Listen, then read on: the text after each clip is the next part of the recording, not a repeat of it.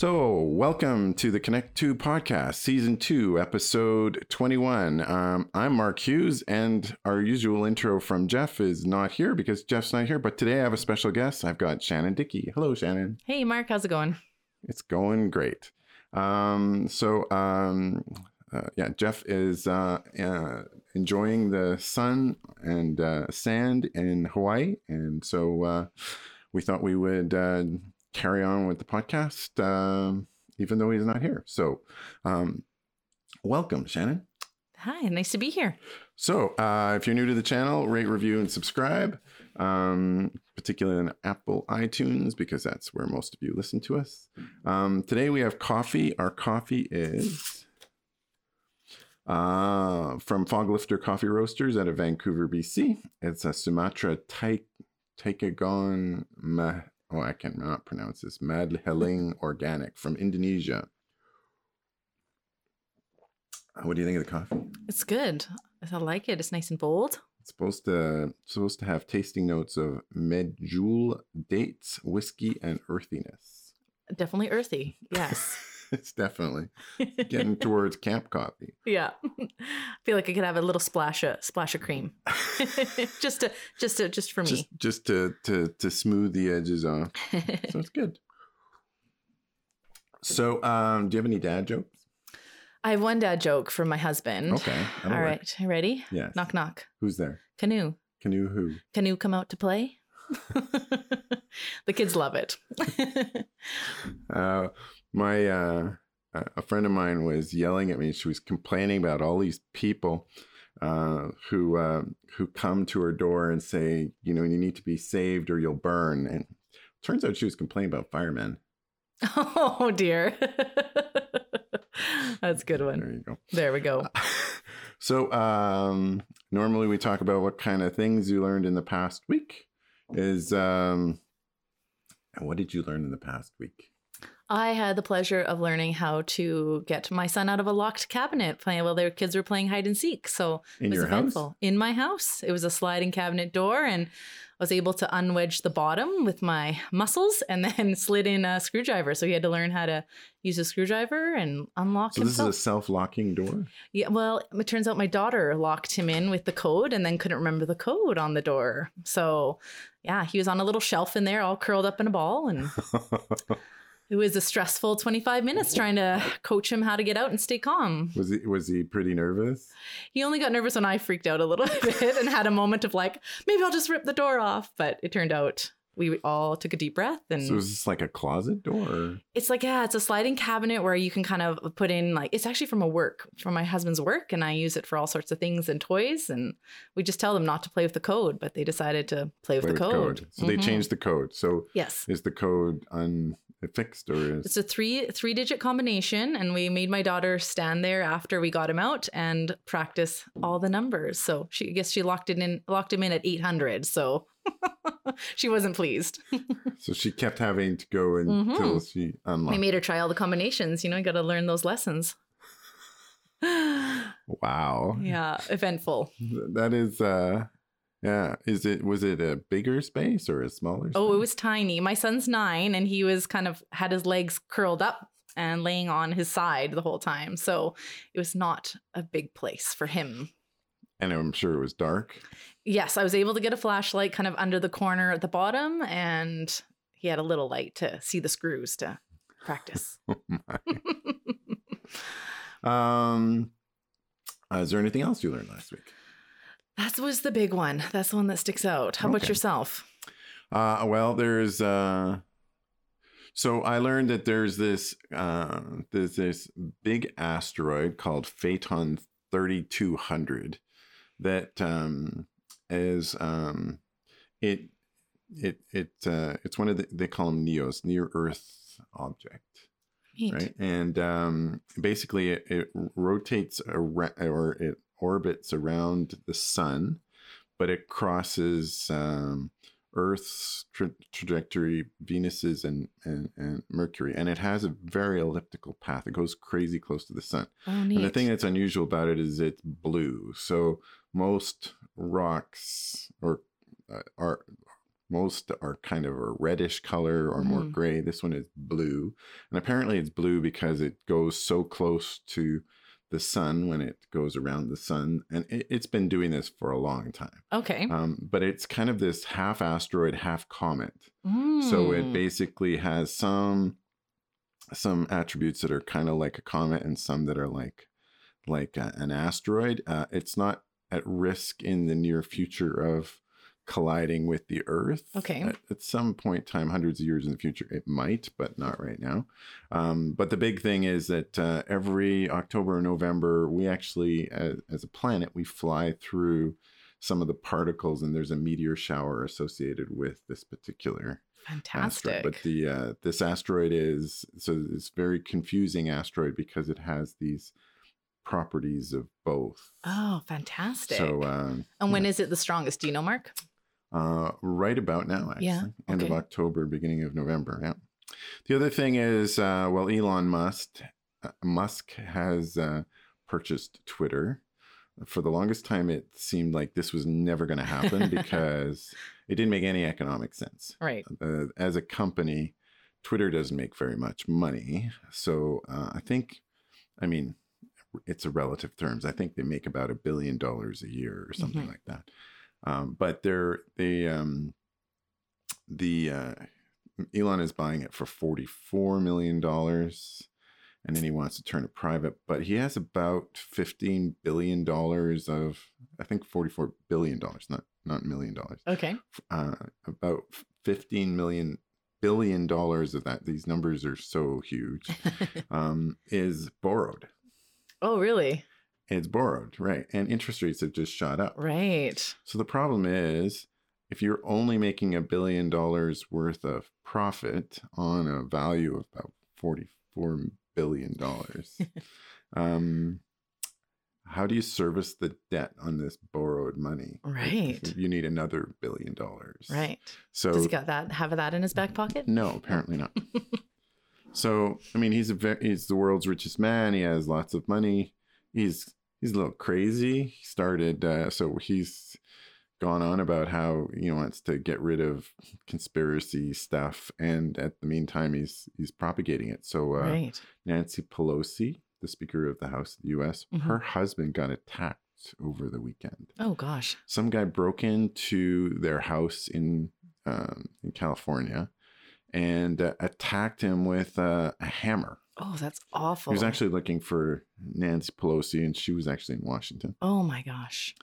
But um, ended up uh, like he ended up with a skull fracture, and he was fighting off this this assailant. Um, Terrifying. Anyway, so right wing conspiracy crazy websites were saying that it was Paul his name is Paul Paul Pelosi Mhm. his it was his gay he was drunk there was a gay lover who was spurned who was doing this and none of which is correct I mean Right. they know But that's the media. They can put out whatever they want. yeah Some guy- of them. guy's apparently originally from Canada too which you know doesn't help but Right. anyway it uh but he's been in the states for about 10 years or something so it it but so elon hmm posted a link to this conspiracy stuff in fact the website went down shortly after because it was just overwhelmed All over. Oh my goodness. but he's um twitter is an interesting place because it is one of those places where a lot of uh, journalists will go to get information if Mhm. you want to get your news before newspapers Right. it's Get the it place quick. to go hmm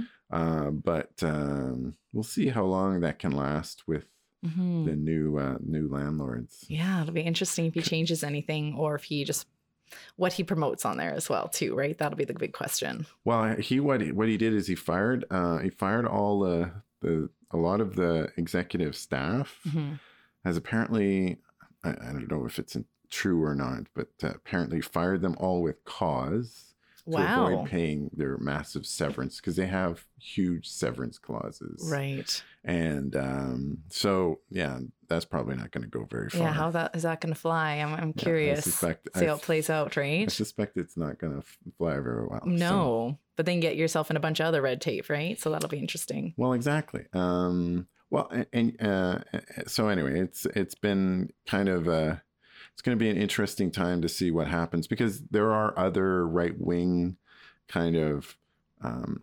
unfettered uh, platforms out there. There's Truth Social. There's um, uh, I'm, I'm thinking Signal, but Signal's a little bit different. Um, there was Parler, and they, they've basically just gone nowhere Right. because none of the advertisers want to go in a place that's hostile. Right. So um, yeah, so we'll see how that goes. Interesting. Uh, I was just realized uh, you're you're talking with us and nobody knows who you are. Can you give me a 30 Ooh. second elevator pitch description of who Shannon Dickie is? Oh, this put me on the spot. Uh, yeah, I'm Shannon Dickie. Um, coming up to 40 this year. Oh, wow. So I'll have a big have to figure out something really fun. Hopefully, maybe some backcountry camping. Just segue into our chat today. Um, yeah, and I do a lot, a lot of variety for work. So I work as a human resources consultant and I work for Core Love Fitness as well, supporting prenatal, postnatal moms. And on the side for Mark Hughes Photography. Oh, That's awesome. That's me. That's excellent. And you have two kids. Two kiddos, yeah. They're excited for Halloween today. So we are very excited. They were up early and getting everything packed for school. They're very what are they excited. dressed up as? They're both going as Harry Potter characters. So one's in Ravenclaw and one is in Slytherin. So, and they're going out with a bunch of their friends wearing the same costume. So it's going to be a fun, really fun night. Did they have to use a sorting hat to decide which characters they were going to be? They didn't. They were very. Um, they had a big little meet. They had a little meeting, I should say, and they got together to pick out who's going to be who. And they got creative because they said, "Well, I don't really look like Cho Chang from Ravenclaw, but I'll be Cho Chang's daughter." So they they morphed it a little. So it was quite interesting. Interesting. That's very cool. Very, uh, yeah, very communicative. That group. It was cute. Now, uh, you are a big backcountry camper. I am. I love getting out there and just getting away from the crowds um, and really challenging myself to go a little bit of a further distance. My kids do it as well, and we often pair up with my sister and her kiddos, and we get out there and just have a ball. So, uh, I'm so this is our topic for today, and my uh, my experience with backcountry camping is quite limited. I've gone twice. My wife has gone once, so it's not my experience directly.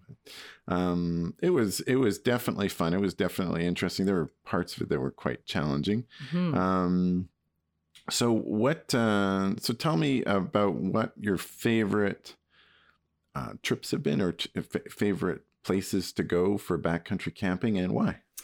Well, one of the ones we went to this summer, I'll talk about specifically. Um, it's called Bovin Lake. It's down by Waterton. Okay. and it is random camping down there so you don't have to have oh you have to have your backcountry permit but not like you would with the national parks where you they like check it and you have to have your carry your number on you and stuff like that so you um you can camp anywhere um, this one was a little bit more developed though so they did have picnic tables back there but normally they wouldn't you if you're doing random camping there wouldn't be any There's no- Facilities. No, facilities. no facilities and this one had a little outhouse you know those nice green green thrones so open to the air which is definitely my preference versus the closed in ones that get smelly So like like just a just a toilet. just a toilet yeah with a, it does have a lid sorry to keep the smells in um but yeah you're kind of just the back of you gets covered so it kind of comes up to your shoulder blades and then you know you can s- people coming up behind you like oh sorry give you a few more minutes and walk the other way for a while so oh wow. yeah so that one i like those ones because they, they're definitely less smelly yeah Okay. yeah Yeah, I mean, I when I went to uh, Mount Assiniboine, um, I mean, we flew in in a helicopter and landed, and Mm. then I hiked for a couple or three kilometers to there were designated campsites, hmm um, and or pads. There were just pads. Um, there was kind of a general a centralized shelter, and there were some outhouses. There was no water, so uh, Right. water was definitely uh, and uh, for at that point in time, apparently it was cra- it had been crazy dry, so there was like no water anywhere. You really had to hike for it hike for quite a ways to get water. So Mhm. so that that was interesting. Um, yeah. Um, but but definitely facilities. So That's good. Yeah. The other one I did with uh, about uh, so we had eight women and we brought in um, to Glacier Lake, and that one was more like Assiniboine, where you had your kind of like designated areas for the tents and outhouses, and then we were by a lake on that one, so the water source was not a problem. But that can be if you're not. So we typically go to lake areas that have a lake, just because we have the kids and we don't want to make it too. That's one of their jobs is to collect water for us, so to filter. So we want to make sure that it's not too far from us and that there is like a larger source um, because with kids we go through a lot of water. so when you're backcountry camping, you have to you you can't just grab water. You need to treat it. So yeah, I don't want to get beaver fever, and that's not going to be pleasant. You're going to be in the bathroom for a while on those ones. So yeah, we have. I've used different types of filters. I've had a pump filter for a while, and um, so it has a, like a dirty hose that goes into the water and a clean hose that would go into my water bottle or whatever my water bladder, whatever I have there, and it filters out all of all of the bad stuff that you don't want to get pick up from animals or just bacteria and things like that. Um, but now I have a tried out a new one this year. I upgraded to it's through the platypus and it has two different water bladders. Um, so it rolls up really small. It's super light and doesn't take up much room in my bag. So when I'm packing for the kids, I often have to pack a lot of their gear. So anything smaller and lighter is better for me. And it's really cool if, if you have a lake, it's great because you can do this big scoop up in the bladder, hang it on a tree, and it's a gravity bag. So then it goes through to the clean bag, and then we have our water source from there. Yeah, I um so that's that, that's the same system. It sounds like it's the same system that I use, which is which is uh, just a gravity feed. Uh, but Yeah. um and in fact, uh, when we uh, I've gone both times. I've gone with a friend of mine, Dave Buzzio, who's also a photographer, and he's got some. He's got this giant. Uh, it's the it it's very small, but it has a a, a ten liter bladder Wow. That's a big so um so he basically just goes fills it up and then we fill up every container that we have Perfect. and uh and in fact uh, we hauled it back probably about two kilometers to you know, of the full dirty bladder Mhm. two kilometers back to our campsite and he just hung it on a tree near uh, so every time we need water we just went Yeah, that water source is pretty far, and that can happen a lot of places. Or if you're by a creek and the creek dries up or a stream, right? well that yeah, so so the campsite is normally by a creek but the creek was dried up right. And apparently at Mount, uh, Mount Assiniboine, normally there's all these little reflecting pools all over the place. Right. They were all dry. Everything was dry. Oh, it's changing our seasons, right? Crazy dry. So um, at least that was the case at the end of September. So Mhm. I, I think it's um, quite different in the spring, but uh, it was nice going at the end of September because cold enough that all the bugs were gone. Yeah, the buggy areas. I live with a bug net in my backpack, so it goes over top. Like I wear a baseball hat for the sun, and I can put it right over top, and I'm fully. The bugs do not go near my face. You can still hear them, of course, but if it's a bad buggy zone. You can actually survive if you have a bug net on, but otherwise you get very agitated. It's very, uh, yeah, it's tough with those bugs. Really? Yeah. I've been to a couple areas where you like have to lift your bug net up and quickly get your bite of dinner in, but usually there's some mosquitoes on there. So yeah, there I've been to a Oh, couple really? areas like that. That does yeah. not sound fun. Not my favorite spots to go. I went one uh, with my husband for our anniversary this year, and it was very buggy. So we were very Where happy. did you go? Um, I can't even remember the name of that trail. Isn't that terrible? It's right by Glacier Lake um, on Highway 94, um, just past Nordegg. So Okay. I'm totally drawing blank on the name, Mark. We go a lot of places, so I forget the names of all the trails. Well, I, I when I uh, so so this year when I uh, I mean I, I was camping with my truck camper, which is I guess considered front camping, front, Front- country camping. Front country, yeah. Um, um, my dog and I we stayed at this one campsite on the uh, the Stewart Cassiar Highway, which um, so uh, the Alaska Highway got closed for a period because a beaver dam let go and wiped out a section of the Alaska Highway for about three or four days. hmm Um, people were pretty panicky, and um, but there is an alternate route down from Watson Lake, and um, so I took that to get back because I had a wedding to photograph, Right. and um, uh, we stayed in this one place, and it was crazy. There were I've never seen so many bugs, so many mosquitoes. Is this you couldn't even the the campsite um, attendants. Yeah. They're wearing full bug suits just to kind of clean up and collect your fees. Oh my gosh. And uh, so, you know, you, there were people there who had their like um, watercraft and all this stuff for fun family camping stuff, but there's no way you could have done any of that. They would you'd be spending all your time in your tent Yeah. or in your. For me, it's not so bad because our my camper's fairly well equipped, Mhm. but uh, there's definitely. Uh, Could have been a bit miserable. We're making it sound really miserable. It's not really that miserable all the time, no, though. it- in fact, most of the time, it- yeah. So, uh, and I have to say, Mount Assiniboine was spectacular. It was unbelievably spectacular. I do like the getting to the spot, setting up camp, and then day hikes, as opposed to just continuously moving camp. That's Yeah. that's hard. it's t- hard. I mean, it's hard on your body to like set up camp and then take it down and re-roll everything and pack up your bag every time. It's okay if it's not raining, you know, but if it is some rain, that can be a little bit more challenging. Um, but you can get further in and deeper in. That's why people love the backcountry, right? You can go in, you know, seven, 10 kilometers or however that first day is, set up camp and then go even deeper in. And then if you can loop out, it's really nice. Um, because you get away from the crowds, right? You're not, you know, you can have some spots that have been completely remote and I've never seen any other people back there. And I love that part of it. Yeah. But uh, well, I I don't think you have to go very far to get to really where nobody else has been. No, yeah. Just a little bit, you have to go through a little bit of pain and suffering sometimes to get to those spots, just because it's a longer hike in, for example, right? We went 10 kilometers with the kids this year and it was just a long, grueling uphill. It was beautiful, but we were all, we could have started a little earlier, had a few more, maybe even stopped and had dinner on the way because we got in pretty late, but um, timing can be everything. And yeah, make sure you make sure you plan your timing.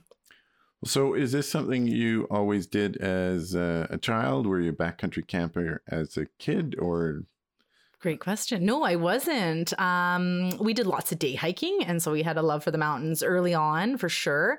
Um, but we obviously had people to stay with a lot of times. So wasn't really until I got into actually rock climbing in university many moons ago, and then we started camping a lot more, and then we got into backcountry camping, and I just grew from there. And every year I make sure to get out at least for two or three, um, so we can get out and get throw on the backpack and and get through it there. So it's fantastic. now your uh, your sister is also big into backcountry camping? She is, yeah. And she has just recently moved to Canmore two years ago. And yeah, she's got some really cool spots. She's like, let's go here. I'm like, trust her and go for it. Cause um, she's been able to explore even more so living right in the heart of Canmore. Okay. Now, and so she similarly would not have not have had this growing up. This is uh, an adult adult onset backcountry camping love. Yeah, we both went to U of A and we both got into rock climbing. Um, we never really climbed as much together. She had different class times than I did, but uh, she made a good group of people and so did I. And I think we just kind of found our niche of people that loved being outside and being outdoors. And like, although we live in Edmonton, I'm in the forest all the time. And I think that's the big thing for me is just getting out and being in the trees. It shifts your day, it shifts your perspective. It has, gives you some silence. And I think that's what we need in the world sometimes. Well, you've got a very cool uh, right behind your house. you've got a very cool uh, ravine with the Pat- Patricia Heights ravine. That's That's right. a very wild kind of, like literally wild. There are some paths through it, but a lot of it's not particularly easy to get through. Yeah, and lots of connectors through there. So we can walk really far with just being in the forest. And yeah, I've got a puppy last year. So Otis and I get out there all the time right now, and it's wonderful. Well, it's off leash as well. Isn't it? All off leash. Yeah, it's great. And people are pretty understanding in there, right? If you kind of dog gets ahead, and they're pretty pretty easy going about that. So how how does Otis do off leash? We're doing pretty good. We're practicing. He's still a puppy. I have a Springer Spaniel, so he's very, very active. Um, but his recall's getting a lot better. It's not great when he sees another dog, though. He just wants to play and visit and say hello. So, um, yeah, I get to know some of the common people I run into down there now, though. Well, that's awesome. Do you ever go to other off leash areas? I tried to a liquor dog park the other day, and the dogs that were there were pretty far away. And yeah, he bolted for them and didn't hear a word I had to say. So I tried to calmly saunter down there, and they didn't mind. They were playing really well together. Um, but I'm like, I got to get away from all these dogs. So I had to walk a bit deeper in and Don't go to there. Bonavista. No, okay. Bonavista is way worse. busy, busy. Hey. It's um I mean it's quite a nice uh, quite a nice off leash area, but it has a lot of people there. Mhm. So it is there are a lot of dogs, a lot of people.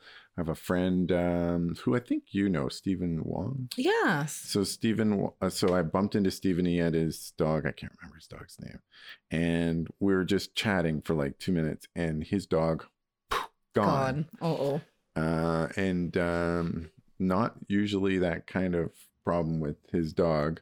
And I think, in fact, I think that's the only time his dog has absolutely bolted. Um, it took him a couple hours to find the dog. Oh, that's so stressful. You just so worried that they're way to heck and gone, right? So yeah. Yeah. So um, yeah, he, he ended up. Uh, I think he ended up following some other dog, and they were Ah. hanging out together and uh, Having a good time, not good worried time at all. Not worried about uh, about dad at all. Yeah. So that was that was not good. yeah. So, um, what would be your top tips for somebody that wants to start backcountry camping? All right, these are good ones. I also worked at Breathe Outdoors or Campers Village back in the day for many years. So Did you really? yeah, six Oh, years there. So I'm a bit of a gear. I love the gear. Um, my gear actually got old, and so I had to buy new gear this year, which is fun. So gear is one of them. I would say definitely get a comfortable backpack. You're going to be wearing it for many hours, and it's going to be loaded. And we're just not used to wearing a bag like loaded bag. So um, And it's got to fit you. it's got to fit well. Like there's women specific bags, there's tall bags. If you're taller, get a good backpack. It's going to be really hard. Most of the stores can fit you really well, so they'll size you up and chat with you about what you're looking for. Second thing is a good sleeping mat. So I need to sleep. If I don't sleep, I'm not very pleasant in the morning. And plus, then I need my coffee uh, right away. So, yeah, get a good sleeping mat. Um, I've been hit or miss on some of the mats. It's hard, it's a big investment, but um, get something. I I personally suggest getting something a little thicker than the literally ultra lightweights, although they're going to be lighter to carry in your backpack. I need some comfort. I need some comfort back there. I want to sleep well because then I'll have a better next day. Well, and it keeps you off the. It keeps you warmer because Mhm. it keeps you off the ground. Absolutely. So you can often get a lighter sleeping bag because that if you have some insulated mat, then you're going to be a lot warmer. Yeah, and they, a lot of them roll up super small. The technology's really cool with them. Well, I have uh, I I have this this inflatable one, and it it's it's pretty good. But if I roll around a lot at night, it Mhm. slowly deflates. Ooh, might have a small leak there or something. Yeah, I think I don't. I, I thought so, but I have also found that there's if I don't, if I'm not super restless, Oh. it doesn't. Doesn't so go. it's got something to do with me moving around. Okay, there you go. Yeah, but uh, sometimes these super thin, uh, lightweight material They're very squeaky, which is very. It can be a lot of noise in the tent. I do bring earplugs with me too. That's a really big important one because there's just so many noises you don't hear, right? You hear a rustle. Yeah. It's probably a squirrel, but you know, your mind plays tricks on you at night, right? So um, I do pop in some earplugs and if there's a bear, there's a bear. There's not much I can do at that point. I'm sure I would wake up to something rustling that big in the forest, right? So Well, and uh, I mean, Lori went uh, backcountry camping to Skoki Lake, oh, beautiful. and uh, apparently at Skoki Lake there is the Skoki Lake porcupine. Oh, So you can't leave any of your boots or anything in your vestibule because they'll come into your vestibule. Yeah. So, and in fact, uh, she heard when they were camping, she heard all this noise from these other campers at two in the morning, at four in the morning. It was because the porcupines had gotten in and were Oh, trying rustling to, around in trying there. to eat their eat their boots. Yeah, yeah. Pull it in if you have to. Um, my sister had backpacked, or they had gotten boated into an island. I can't remember which one in BC, and like off the coast, and they have wolves on the island, and the wolves took off with Mike's flip flops. So Really? yeah, he was barefoot for uh, unless he was in his shoes, he was pretty much barefoot. I think so. Yeah, not so fun. Do you always bring two pairs of shoes? I do. Yeah. I usually bring on some sandals with me. Um, I always get the kids to bring in an extra pair of shoes because miserable feet are not good. And you just need to get out of those boots, right? The boots get heavy, they get warm, they get sweaty inside too, right? So if you can, take them off, have a change. I wear an extra, bring an extra pair of socks. That's going to be important too, as well. Good pair, couple of pairs of socks. I highly recommend bringing wool ones in, or like a wool blend. Um, they wick better. Your feet will just be. If you have happy feet, you'll get go a lot further. Okay, so get a backpack that fits. Yeah. Um, get a good uh, good uh, thermarest or Yeah. uh, uh, Any of those mats would be great. mats. Um, I've seen lots of people with those folding ones that are kind of silvered on one side. They, they don't seem very thick at all. No, I still go for anything a little thicker. Yeah, I haven't tried those ones though. Um, and what else? Okay, good socks and I like a good sleeping bag too. The tents are all really well made. So, generally, if you get something light and well made, you're going to have no problem with your tent. But I, again, like to be warm. I'm pretty cold sleeper. So, the Thermarest, great, awesome. Throw a good mat on and then a really good sleeping bag. Well, and uh, I really noticed with the tents that, uh, so I think we, we have a, three man, t- a two two man tent that really only sleeps one person. You gotta There's get no squishy. way, no way you could fit two people in there, Yeah. um, unless you were child sized. Yeah. Yeah. We squish in there pretty good. Um, we do have a four person, but really need a little bit smaller tent because ours is a bit hefty on the weight side. Um, we would like to get something a little lighter because if I go in with the ladies that a group that I go in with, I usually bring that and it's like Too it's big. too big. Yeah, it just need a little bit smaller. So we're going to refine that. I think next year get a new tent. Um, but yeah, they're supposed to be cozy. If you're co- if you're closer together, you're going to stay warmer. hmm If you have too much air and too much like height on the top of your tent, you're going to get create like a bit of a cold spot. So yeah, they usually the backcountry ones are a bit shorter and they're going to be a little cozier. hmm hmm Yeah. Well, because uh, I think Dave had like this one person tent that, like, it's like it's like a coffin because it's not much bigger than him. Yeah, well, there's bivvies out there, right? The bivvy just really is like the size of your sleeping bag and has usually like one pole, like teeny little pole that goes over top of your head, just to give you a little bit of feeling of space around your head. There are bivvies that don't have that, but um, my nephew is a big backcountry guy too, and he he yeah, they often bivvy. My sister will bivvy. They also have hammocks that have mesh and a tarp you can kind of hang over top, and they will often, if they're in the tree and like below subalpine, then they will go in their hammocks, which is pretty cool. Okay. Um, any other suggestions? Or good Uh, boots, maybe? Yeah, good boots. Yeah, good footwear is going to be really important. Like running shoes just don't have the same amount of support. And a lot of times it's actually the impact with rocks and roots, right? So the balls of your feet are going to get really tired if you're wearing running shoes. Can you tell I worked in the footwear area? Um, so yeah, get a trail runner, get something maybe that comes a little bit over the, there's controversy over the ankle or not over the ankle. I like a little bit more stability if I'm carrying a big pack. So I do have something that comes up over my ankle. Um, but really it's the sole, like really get a really good sole on the bottom of those hiking shoes and boots. And um, that'll help you a lot for bruising and things like that. Okay.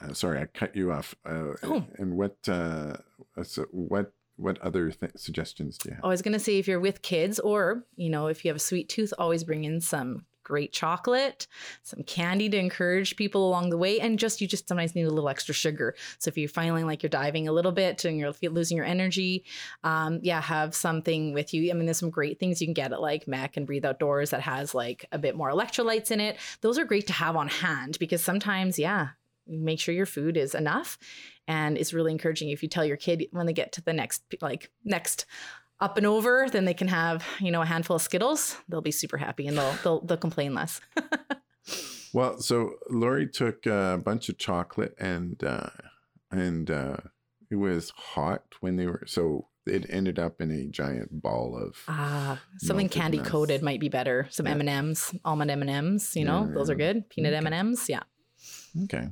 Uh, what do you do? I noticed when I was camping that, uh, so for me, breakfast was easy. I just had like oatmeal, like uh, prepackaged stuff. Um, and uh, the dinners was, again, freeze dried stuff. Right. It's Those have a higher sodium though, Mark. So uh, I mean, they're great for like I like those on day two or day three, or just for ease. Like you just like they're light, they're really easy, but there's so many cool things you can do.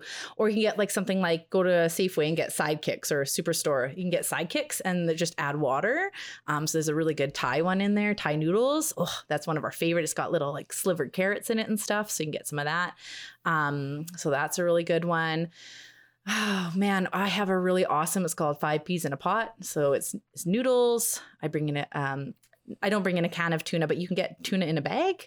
So I bring tuna in to mix in with that lemon juice and um parmesan. That'll be my meal. And I actually bring in frozen peas. So or you can get dehydrated peas as well. Frozen peas? Yeah, just bring I just throw them in a bag and bring them in. They're a little mushy when we get there, but throw them in the pot. Nobody notices. What about uh, what do you do for lunches though? Lunches have never always never been my favorite, but because like anything you bring in, like we'll still bring in bagels because the kids just like love their carbs. Um, and I'll even bring in like a little thing of peanut butter so that we can have like some of that protein. Um, you can get, I mean, there's so many things you can get now, um, like dried um, chickpeas, dried lentils, and they're flavored and they're yummy. That'll give you a bit of a protein boost as well. Um, we even bring in like Babybel cheese, right? Because it's pre-wrapped in their wax. And Yeah, so yeah. we don't mind that for a couple days. Sure it's soft and warm by the last day but you're not gonna never no one's gotten sick from that um, because it is in the wax. Um, so trying to get that protein right? You need a lot more protein back there and that's the hardest part. And bagels oops bagel, bagels are big so they are a bit heavier but that's kind of you sometimes need those creature comforts Yeah, it- it's definitely something I struggled with uh, for lunch. Like, uh, so I, I noticed that Dave is always got uh, he's always got uh, peanut butter and tortillas. He uses Yeah. tortillas. that's a good one Um, and uh, I was going more on the uh, snacky foods with like um, uh, little bars and uh, like uh, almond trail mix stuff, but that just never quite cuts it for lunch. not quite satisfying enough. You know what? Sometimes when we stop for lunch, even with the kids, we'll bring like cup of soups because they're in little prepackaged, dehydrated, right? So you can get like cup of vegetable soup or like That would be good. chicken noodle soup. And like, man, if you boil up a ch- cup of chicken noodle soup at lunch, it's like the salt and the ch- oh, it's good. I mean, when you're sick, that tastes so good, right? When you're backcountry camping, it tastes really good to get a little extra salt in there too, and something super easy and light.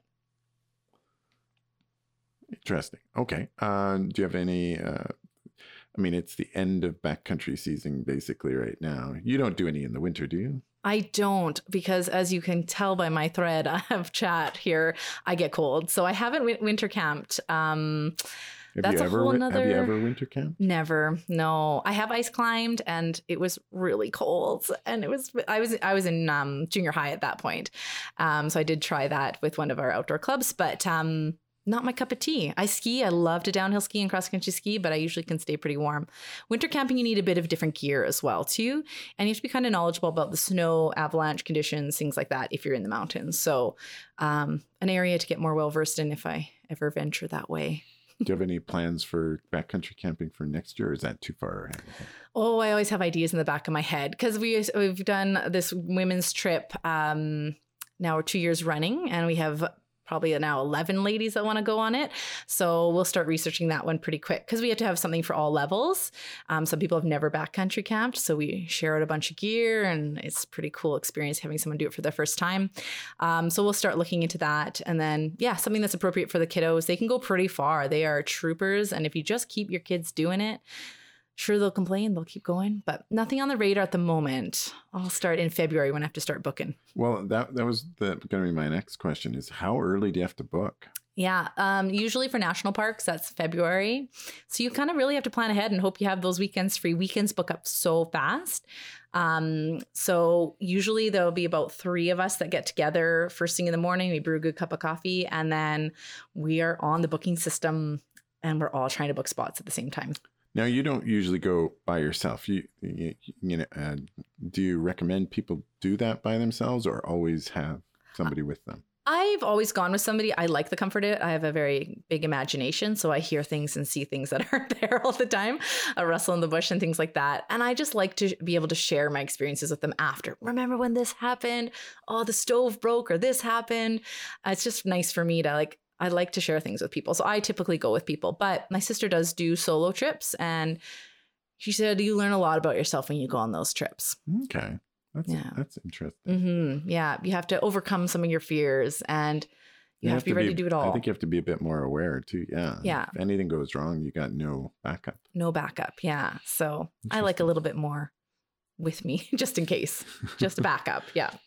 Okay, well, uh, that's that's awesome. Um, so uh, usually at the end of the show, we talk about what kind of media we, we're consuming. So, what kind of media have you been consuming? Uh, well, I just finished up a book on my Kindle. So I like to read on my Kindle because, yeah, I can just power through lots of different books. So I just finished one by Guy Gavriel Kay called All the Seas of the World. It's in the fantasy genre and it's one of my favorite authors. And Okay. Can't even give you a synopsis of the book because I feel like I'm already, yeah, on to the next thing and I'm into the Netflix shows right now. But amazing author, amazing character development. Um, really fascinating. So Nef- books. what Netflix shows are you into? Uh, we're watching Peaky Blinders right now. Okay. it's uh, really, really. I like really like period pieces. So like, yeah, from our a little bit in the past. So that one is one we have really enjoyed, and we just finished up the Umbrella Academy, which totally different, crazy genre. So which uh which season have so you finished all, the whole thing? Uh, yeah, all of Umbrella Academy were done. So there is there three seasons? I think there's Yeah, three seasons I think there. I'm I've, Mhm, I uh, believe. Yeah. I think I've only watched the first two. so- Yeah. And it's funny, in each of the seasons with Umbrella Academy, we're like, okay, that one was like way over our head. What just happened in that, which is that one episode? And then they pull it together on the next one, right? And you're like, Yeah. okay, that was, okay, now I'm getting it all, right? So sometimes it can be quirky and funny and weird and odd, but then we just get right back into those characters again. Interesting. Yeah. Yeah. Uh, yeah. I haven't. I, like I said, I haven't watched the second, uh, the third season of Umbrella Academy, but uh, I did enjoy the first two. Uh, check it out. Um, How about you? Well, I've been watching uh, some Star Wars stuff. Uh, I'm not a huge Star Wars fan, but uh, I'm enjoying it. There's one that's called Andor, which is really quite interesting. It kind of uh, takes place before I don't know the the Rogue One's movie, which I think is actually one of the best Star Wars movies. Is Rogue One. I don't think I've watched them all. I have to get, have to, have to update myself. So the Rogue One is immediately before the first one with Luke and Leia. Oh, okay. Yeah, yeah. Okay, so it it in fact the end of Rogue One goes to the the opening scene for Oh, cool. Star Wars. So it Yeah. it it ends and, and it explains where they got the the uh, plans for the Death Star. Oh, wow. So it is very interesting. It is very different from all the other Star Wars. Um, and uh, and in that there is a character that is introduced called Cassian Andor, and so they it basically this is a prequel to the Rogue One, which is five years before before uh, Rogue One, and Yeah. you learn the backstory on Cassian Andor, which is one of the characters. Nice. I like to be able to learn that that character development. What happened? Where? How did they get there? Right. Exactly. Yeah. Um, what I've been watching the slowest. This is the slowest thing we've been going through. Stranger Things, Oh yes. but oh my god, like we're on. Uh, and, and my wife dressed up today. Is when we're recording this, it's Halloween, hmm and my wife uh, decided to dress up as Hopper. She looks great. I love the image. Yeah. she looks she- like it was funny because uh, so she had you know she got a this is Hopper from season one or season two of Stranger Things, but uh, when he was still a cop. Um, but uh, so we, we went to uh, the theater garage, which is a costume place where you can rent costumes. So she Oh, rented a hat and rented a shirt and then got a fake badge and uh, um, she went to a, a pl- place she needed a tan pair of pants because he kind of wears this tan top and uh, there's a the, the place at theater garage suggested uh, a place called blenders which is Okay. a, which is like value village except value village on steroids because um, you pay by the pound Oh, interesting.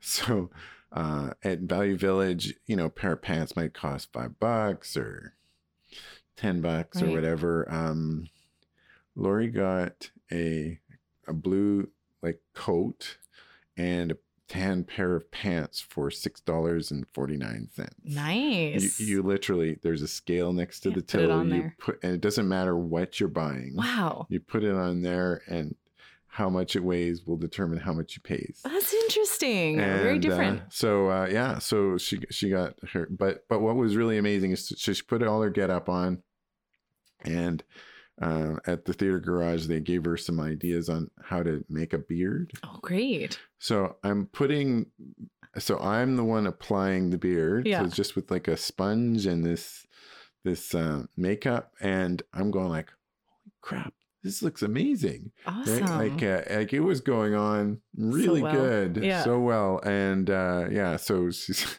apparently uh, one of her co-workers didn't recognize her when she walked by this morning. Amazing. So, it worked out. It was so a good, good makeup. She's really happy. Yeah. So anyway, um, yeah. So uh, yeah, so Stranger Things. But the thing about Stranger Things I'm finding is that uh, each episode is they're long. They're like Mhm. an hour and 15, 20 minutes per episode. Yeah. It's like a little movie per episode. A lot going on in each of those too. You got to Oh, be paying yeah. attention, right? Yeah. Oh, yeah. Yeah. But I, I have to say that, uh, so we were just watching one of the episodes and I was saying, I think that guy is this person. And she said, no. And then 20 minutes later, that guy was this person. Wow. Yeah. You, did you Google it up and figure it out? Or? No, no, I'm sitting here going like, hmm, I think that guy's back now. Oh, And, uh, so oh, that they're putting the characters together. Yeah. I'm going yeah. So I, I was, and then I said, and I think this is this, right? And, yeah. and she goes, how did you know this? And I'm going like, I think I've watched too much TV. Yeah. I can kind of You can find the threads. sometimes you can sort of, yeah, yeah. There's a, there's been a, there's been a few, a few uh, shows where I, I'm sitting there watching it, and then uh, there was one. This is a long, long time ago. There was what was it called? Top Secret, I think. With uh, there was, it, it had Val Kilmer in it. Oh, nice. It was a really long time ago yeah. but I'm in the middle of a movie theater and I'm watching and there's there's some grand reveal, Yeah. right? And I'm sitting here and I all of a sudden yell out loud, popcorn and because the and and and and and I'm just, I'm going like I didn't realize I I didn't mean to say it Out out loud, loud, yeah. much less as loud as I did, but I just I had basically spoiled The whole movie. the, the next five minutes because that's when they revealed that the house was full of popcorn. popcorn Oh my gosh, being- Mark. That's and so funny. I did not mean to do that, but I totally did that. So I, it's not uncommon for me to figure out things just before. Yeah. Anyway, maybe I yeah just watch too much TV. Anyway, that's uh that's basically it. Thank you for joining us. Well, thanks today. for having me. It was a lot of fun. And um, uh, we'll be back at our regular bat time and bat channel um, next week. But then hopefully Jeff will have Tales of Maui. Oh, So- lovely. Anyway, I will uh, let you go. Have a really great day. See you. See you later. Bye.